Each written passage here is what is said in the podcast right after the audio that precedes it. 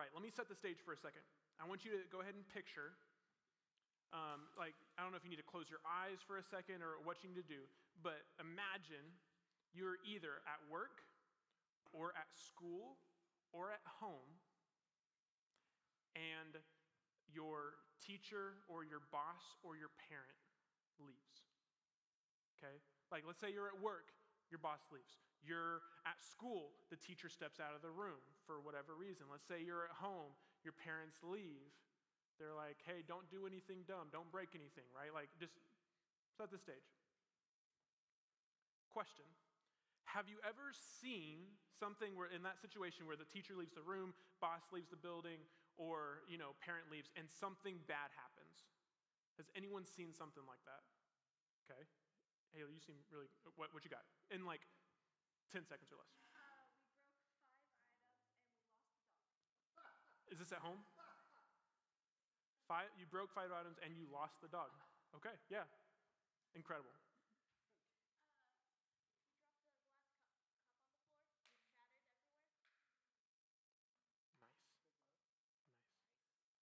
Matthew, what we got? Some okay, at work, boss leaves. Is it intentional? Like you're trying to set something on fire? Like, hey, like boss is gone, let's try it. Okay. Incredible. At least, I mean, once a week. So I was thinking about this, and I actually have a horrible amount of stories that have to do with this in all different scenarios. Um, but one that I was thinking of specifically, it was uh, probably about 10, 12 years ago. Um, you got to think, dream with me for a second. So, uh, parents recently divorced, right? I'm in, I think, probably a freshman in high school or something. So, all of the testosterone is just fueling, right? I'm ready to fight everybody. I'm in, in, in Colorado on a family vacation in a hotel room, and I have an older brother and a younger brother. Older brother, three years older, younger brother, six years younger. Okay? Imagine freshman in high school, thinks they're the greatest gift to all of humanity, thinks I'm the strongest person in the world too, and a little brother who's six years younger. If you have a little brother, or you have a younger sibling, you know, you can you feel like you can kind of like pick on them already, right? I'm not saying you should, but you, you know, a lot of times you already kind of do. So, but I'm in this stage in life right now um, where we started playing uncle. Okay, if you, it's not really a game, but it's just where you just fight until someone says uncle, and then that means that they're giving up, right? So we're in Colorado, hotel room. My mom actually left to go uh, take a shower. And uh, I mean, so she's just in the other room and, and everything like that. And my little brother and I, we start wrestling, okay? We're grappling and we get to the floor. Once you get to the floor, that's where you can start putting people in pin moves. So then hopefully you can get them to submit, say, Uncle, you win. It's not even fair. But here, it, how, many, how many people know like a cross arm bar is? Cross arm bar? Okay, we got a couple people. How many people just have no idea what cross arm bar is? Awesome. So imagine this is my little brother. I would not fight him now because he's about my height and like 100 pounds more. So, big boy. So, but here, we're in, we, we fight, we end up getting like on the floor. Let's see how we do this. And there's this, this thing where you kind of, you guys can see it. So, like, my little brother is like this, looking like he's like Jesus on the cross, right? Arms out like this. And what you're supposed to do, you're supposed to take their arm like this, and then you prop your legs over their, their body. So if these are his legs, little tiny little legs, I will hold onto his arm like this. And what happens is when you pull, imagine, I mean, like, don't try this at home, but um, I guess here we are. But here's what happens when you pull like this, then what happens is their like whole shoulder and everything is just pulling out. It hurts so much. People do it in MMA and everything. And so, but what I'm doing is I had his arm, I mean, he's he's on the ground. I had his arm like this, and I even had a free hand. So I'm already hurting him, and I had a free hand. What do I do? Lift up the shirt, just going, say uncle, say uncle, say, say uncle. Okay, now, if you were my little brother, again, horrible story, don't do it. I really don't recommend it.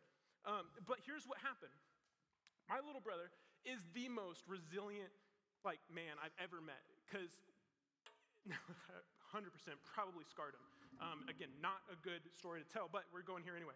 What happened is instead of him saying uncle so it would stop, he just started just wailing in pain, right? His, his, it was literally, I probably, trauma, like, we, we've talked about it. I'm having coffee with him tomorrow morning so we can actually, like, address this. But, like, because it literally, instead of him saying uncle to stop, he's just screaming and crying because it was like his body could not process, hey, stop. So again, my mom's showering, and I'm just getting his stomach too. And like it's a dub, it's it's not great, but we're doing it. He never said uncle. My mom comes out of the bathroom and she's livid. She's yelling. She's like, What are you doing? Why like like and man, okay, so I got in trouble, right? Got in trouble. 30 minutes later, getting ready, we're gonna go on a hike or something. We hear a knock on the door. Mom goes and answer it. At the door is a local police officer, a person for Child Protective Services, and the hotel manager at the front door. And my mom goes, because again, I didn't even think about it. This is, I thought we were just wrestling. Like, there's nothing different that would have happened at home as what we did in this hotel room, except windows are open, neighbors right next to us, so there's only one wall apart. And so we spent the next 30 minutes, my mom getting interrogated by Child Protective Services on whether or not she was a good parent to let, because they thought that we were, like, we were getting beat up by my mom when she was just in the other room showering. Long story short, that was it. I got, I, like, to this day, like, it still, like, makes my mom mad, and that was, like, probably 12 years ago. Uh, but got in a whole bunch of trouble. All, that would not have happened if my mom was in the room. You know, you probably wouldn't set as much things on fire if your boss was in the room. Um, the dog might not have left, and things might not have gotten, as many things might not have gotten broken if your parent, your boss, whoever the authority is, was in the room. Like when the authority is gone, we usually do what we're not supposed to do, or we, we don't do what we're supposed to do, right? If the teacher leaves the room says, hey, read this page, no one's reading that thing. No one's reading that thing. That's, you know, it's the same thing. Hey, do your chores okay, when you hear the garage door start going up because they're home, then that's when you start scrambling and panicking and just be like, okay, what, how can I start picking up and doing what I was supposed to do? Friends, like, I start here tonight because I genuinely believe that we, like a lot of us in here, we either view Jesus in the same way that we view a parent. He's not here, he's gone. Sure, he might come back eventually, but for right now, I, am not going to do what I was told what I was supposed to do. Like, hey, like, sure, I'll, once, once I hear the garage door come up, then I'll let the chicken out of the freezer so it can start thawing because my mom asked, you know, called and said, hey, can you do that? Like, whatever it is, like, we treat Jesus a lot like he's just some boss or authority or a teacher that stepped out of the room. Like, Jesus is just running errands, right? So, because 2,000 years ago, you know, we've been in this series called Mark where like we're literally reading about the story in the life of Jesus. And so Jesus, 2,000 years ago, came down to the earth and uh, he lived the life we could never live. He died on the cross to pay for our rebellion against God. And then he uh, was buried and he rose again from the dead. And then now, if we have faith and we surrender our life to Jesus, like our sins are paid for, our rebellion against God is paid for. And for a lot of us, when we say, hey, this is the gospel, we kind of just end it there. We think, okay, hey, yeah, forgiveness of sins, God good, sin bad, that's it. But when here's the, the crazy thing about the good news of Jesus, like that's literally what the gospel means, is that it doesn't just stop with forgiveness of sins if we, you know, ask God to forgive us. Literally, the end of the gospel, like the, the cap of the last chapter of the good news, is that Jesus not only went back to heaven, that's where he's at now, but Jesus is coming back. Jesus is literally coming back. And when you hear this, you can have a bunch of different reactions, okay? Like you can think, oh, this is great news. Like we can sing the song. It was literally, we didn't even plan it this way. I found out we were singing that song as we were singing it. But like we can either be really excited about Jesus coming back, we can then start panicking and start like doing all the things we're supposed to if we knew that we had like an hour head, head start. We can start doing all the right things. Or we can literally just not care, or we can hate the idea of Jesus coming back. But regardless of how you receive it, here is the truth. Here's the truth, and this is actually uh, the, the, key, the key thing, and this is the big idea for where we're going tonight. The whole point of tonight is this regardless of how you respond, this is the big idea to live like Jesus is coming back. Live like Jesus is coming back. And so we're going to actually see this in the book of Mark, okay? Mark chapter 13 is where we're going to be. Um, again, the book of Mark is literally how, like, the king and God, the creator uh, of literally everything, came to the earth. And instead of like going there expecting to be welcomed and, and served and everything like that, he took on the form of a servant and he served instead of being served. And it, Mark, uh, I think it's like chapter 10, it says that Jesus came to serve, not to be served, and to give his life as a ransom for many. Like he came to die so that we could be forgiven of our rebellion against God. And so, chapter 13 is, we're actually going to read the end of it, but chapter 13 is one of the most unique chapters in the whole book. Okay, we're not going to read the whole chapter, we're just going to read the end of it. Because um, chapter 13, fun fact, is all about the end of the world. Okay, if you're into that kind of stuff, you want to talk about it or anything, read the chapter. It's pretty spicy. We're not going to talk about and debate like all the different kind of ideas and possible things because that's, you know, fun. Like we're not going to do that. Instead, here is what we're going to do. Knowing that chapter 13 is about the end of the world and, and Jesus coming back and everything like that, verse 7, uh, sorry, verse 28 is Jesus saying, hey, in the midst of all, like stars falling out of the sky and war and famine, like instead of all these things, he's saying, in the midst of all of that, Jesus is coming back. And then in verse 32, it says that no one knows when he's coming back. He said we can, ha- we can see some stuff like when possibly he's coming back, but no one really knows the day or the hour of when Jesus is coming back. So, verse 33 is where we're going to start. This is what it says. And since you don't know when that time will come, be on guard, stay alert. The coming of the Son of Man, that's Jesus, can be illustrated by the story of a man going on a long trip. When he left home, he gave each of his slaves instructions about the work they were to do, and he told the gatekeeper to watch for his return. You too must keep watch, for you don't know when the master of the household will return in the evening, at midnight, before dawn, or at daybreak. Don't let him find you sleeping when he arrives without warning. I say to you what I say to everyone watch for him. So, like I said, like when, when you hear this, hey, Jesus is coming back, we can all respond in a bunch of different ways. You could literally not care, or you could be terrified of it, or you could be really happy about it. But regardless of how you hear that, here is uh, the truth that everyone in here, regardless of, of how you'll receive it, is going to fall in one of two camps. Either you are a Christian or you're not. Okay? Either you are a Christian or you are not. And so we're going to break down the message in two points. There's only two points, try as simple as possible, of what does it look like? If you are a Christian, how do you live like Jesus is coming back? And if you are not a Christian, how should you also live like Jesus is coming back? Okay, so point number one, if you guys are note takers, uh, is this how Christians wait. If you are a Christian, you, you are a committed follower of Jesus, how do you live like Jesus is coming back? And so there's going to be three little subpoints. They all start with the letter E. Cool? So someone asks you, hey, what'd you learn? Or, what are you supposed to do? What are the takeaways? Just think of a word that starts with E. Um, and literally, a lot of them are good ones. You, if, if, we didn't, so like the three words um, are encourage, evaluate, and evangelize. If you want to think of another word and you just forget one and you think of it, like it's probably going to work. A lot of E words go along with Christianity. I don't know how it works. You can do empower, engage, equip, educate. Um, uh, you can do excavate. I don't know how you could make that fit. Literally, think of the E words. E words are the points. So here's the first thing what we're going to do is encourage others. How do you live like Jesus coming back? The first thing you do is you can encourage others. Because guys, let's be let's be really really real and let's talk about this.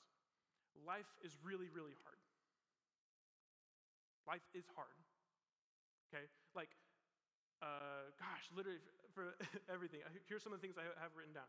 Uh, school is hard unless it's not for you. But early mornings are hard. Relationships are hard, whether relationships with a sibling or a parent or a friend. Gossip sucks, and so that makes relationships hard. Um, managing and juggling all of your time to make sure everyone is happy is hard. Like, how, how do you, you only, we all have the same 24 hours in a day, but it seems like everyone wants a little piece of that. How do I do that? And people get disappointed when they don't get a sliver of that time. Not just that makes life hard, but like, people get sick, people die. Like, when, when we think about it, like it's, I totally understand why a lot of people are sad because life is hard. Um, in my quiet time this morning, how, how I kind of break up my prayer time is I, do a, just a couple different sections, and one of those sections is just me kind of confessing to God, being like, hey, here are all the things that I'm struggling with right now. Um, and this is, this is what I said this morning. Um, I said, God, I'm hecka stressed out. I'm stressed about getting my work done. I'm stressed about money. I'm stressed about insurance stuff. I'm stressed about other insurance stuff, like car insurance stuff, because my car insurance doubled this month. Um, pray for your boy. I'm stressed about taxes. I'm stressed about tonight. I'm stressed about overbooking and overplanning stuff and not making everyone happy. So, like, I'm going into tonight, like, being like, guys, like, life's kind of hard. I have a grandpa that, that's not doing great. Like we, like, we all have things coming into here where it's like, life is hard. And so, we get to encourage other people around us. Like, we have to encourage the people around us.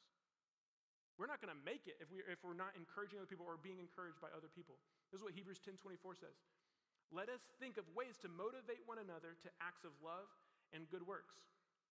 And let us not neglect our meeting together, as some people do, but encourage one another, especially now that the day of his return is drawing near.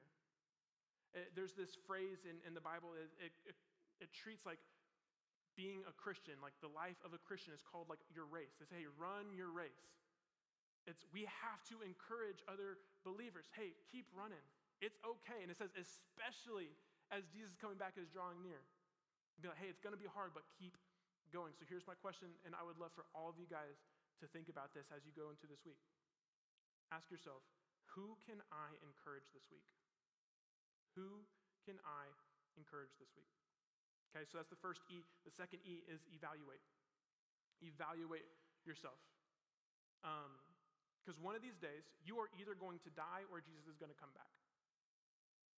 Those are the only, only two options. Either Jesus is going to come back or you're going to die. And when that happens, we're going to stand before God, and He is going to tell you either one of two things.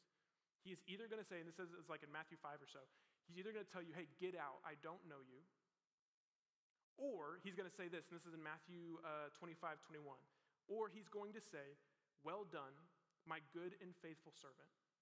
You have been faithful in handling this amount, so now I will give you many more responsibilities. Let's celebrate together. So either God, when, when you die or Jesus comes back, either God is going to tell you, hey, Bubba, you did good. Or he's going to say, get out. There, there's no in between. He's not, eh, you know. He's either going to say, well done, good and faithful servant, or he's going to say, get out, I don't know you. And so my question is this How are you doing? Again, I'm talking to, to believers, people who have committed their whole life to Jesus. How are you doing with being faithful? With, with the time, with the talent, with the treasure that God has given you? Are you using those things for yourself? Or are you using those things literally for the glory of God and, and for the good of other people?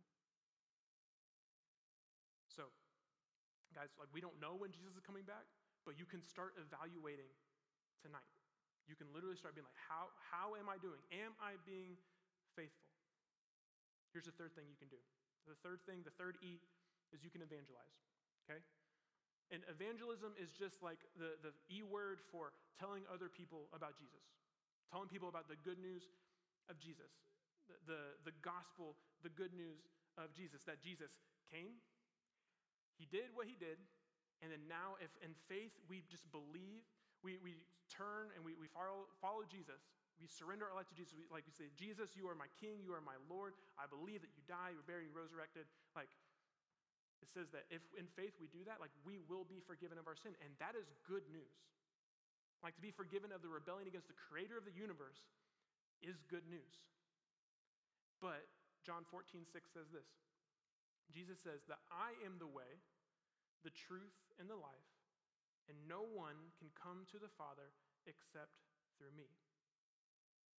And so, if Jesus limited it, saying, hey, you can't work hard enough to be a Christian. You can't be good enough. It's not to say, hey, no one can come to the Father except through me, or if you read seven out of seven days in the Bible this week. Like Jesus is, is really, really clear. He is the only way that we can come to, to literally have that restored relationship with God. And so if you know that, we got to tell people about it. If Jesus is coming back, and at the end of the day, when we die or when he comes back, like that, that's game over. no, no do overs, no, no second chances, if that's the end of it, then we have to tell other people about them. Like right now, th- think, think in yourself. Like, think right now of a person that you know, either a friend, family member, sibling, like coworker, something like that. Think of a person who is not a Christian right now. Right now, if that person was to die, or if Jesus was to come back right now, God would tell that person, get out. Jesus made it super clear. He is the only way to have that eternal life. And so, let's tell those people of how they can have that eternal life. So here's my question. If you are a follower of Jesus, who can you share the gospel with this week? You don't know how, talk to literally any leader. I promise you, they would like they would have way more fun telling you how to tell people about Jesus than playing any nine square with you, like 10 out of 10 times. If you don't know how, ask. And so here's just three quick things but literally, there's so many other things that we can do. I picked three because it was simple. I like the number three, and they all start with E's, so why not? If we can make it work, we make it work. But these are really simple, easy ways that we can do of how we can live like Jesus is coming back. Okay, we can encourage people, evaluate internally right now how am I doing? How, am I being faithful? And the third thing is evangelize. Tell people about Jesus. Okay? But here is, as we close, this is our second point. Point number two. How do non Christians wait? Like, if, if a, whether here now, like if you are in this room and you'd say that you're not a, a Christian, or let me, let me help you this. Like, if you have never had faith to surrender your life to Jesus, and for him to forgive your sins, you call Jesus your Lord, your Savior, your King, some, whatever word, you believe that he died and resurrected. If you've never done that, you are not a Christian. Okay? I just want to make it super, super clear. The, the Bible's really clear of who, who's in and who's not. Again, like I don't, I don't give a rip how many times you've been to church. I, I, like no one is born a Christian. Okay? If you have Christian parents, that doesn't mean that you're a Christian. Let me say that again. Just because you have amazing God fearing, like just on fire parents that love Jesus with everything, doesn't mean that you also love Jesus. Jesus is really clear of what it means to be a Christian. And so, if you're not a Christian for, for any reason, one, I love you. Like, like we have designed this whole space to still be a, a kind and, and just welcoming and gentle place for anyone to show up. You could be an atheist and hopefully still feel loved and welcomed. But the most kind thing that I could do, the, the most loving thing that I could tell you, is that right now, if Jesus came back or you died, the creator of the universe would tell you, Get out, I don't know you. Like I said, like at that moment, there is no second chances. There's no do overs. There's, there's no, hey, give me 30 more seconds so I can pray the prayer real quick. Like, there's nothing else. And so, how do you wait? How does a non Christian person wait? They start by surrendering their life to Jesus. And literally, like tonight, you can do that.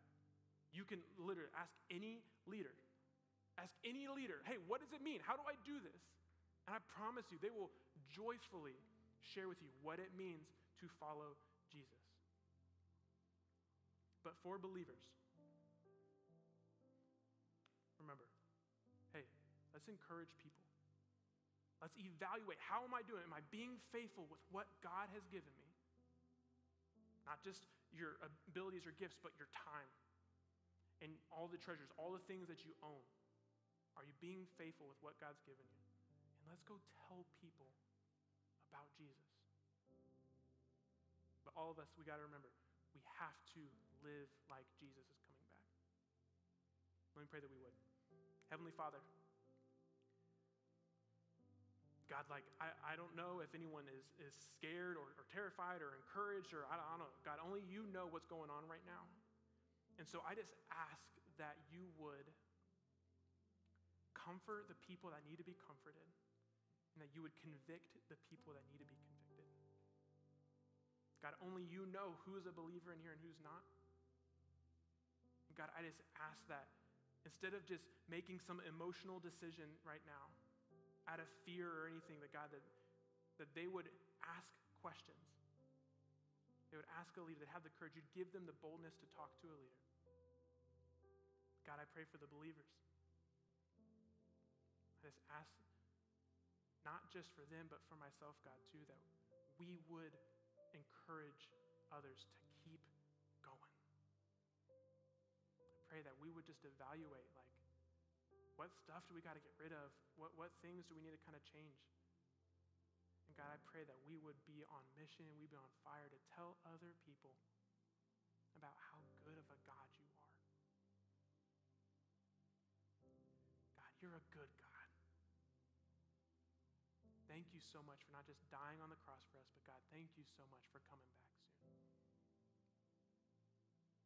We love you so much.